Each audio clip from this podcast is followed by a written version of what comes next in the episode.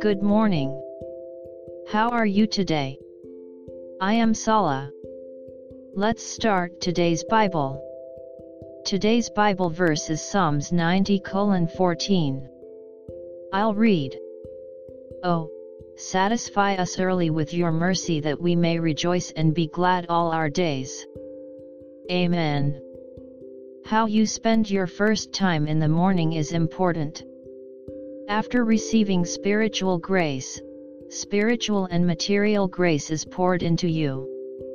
Morning prayer, meditation, and time to read the Bible are of utmost importance. Make it your habit and do it without hesitation.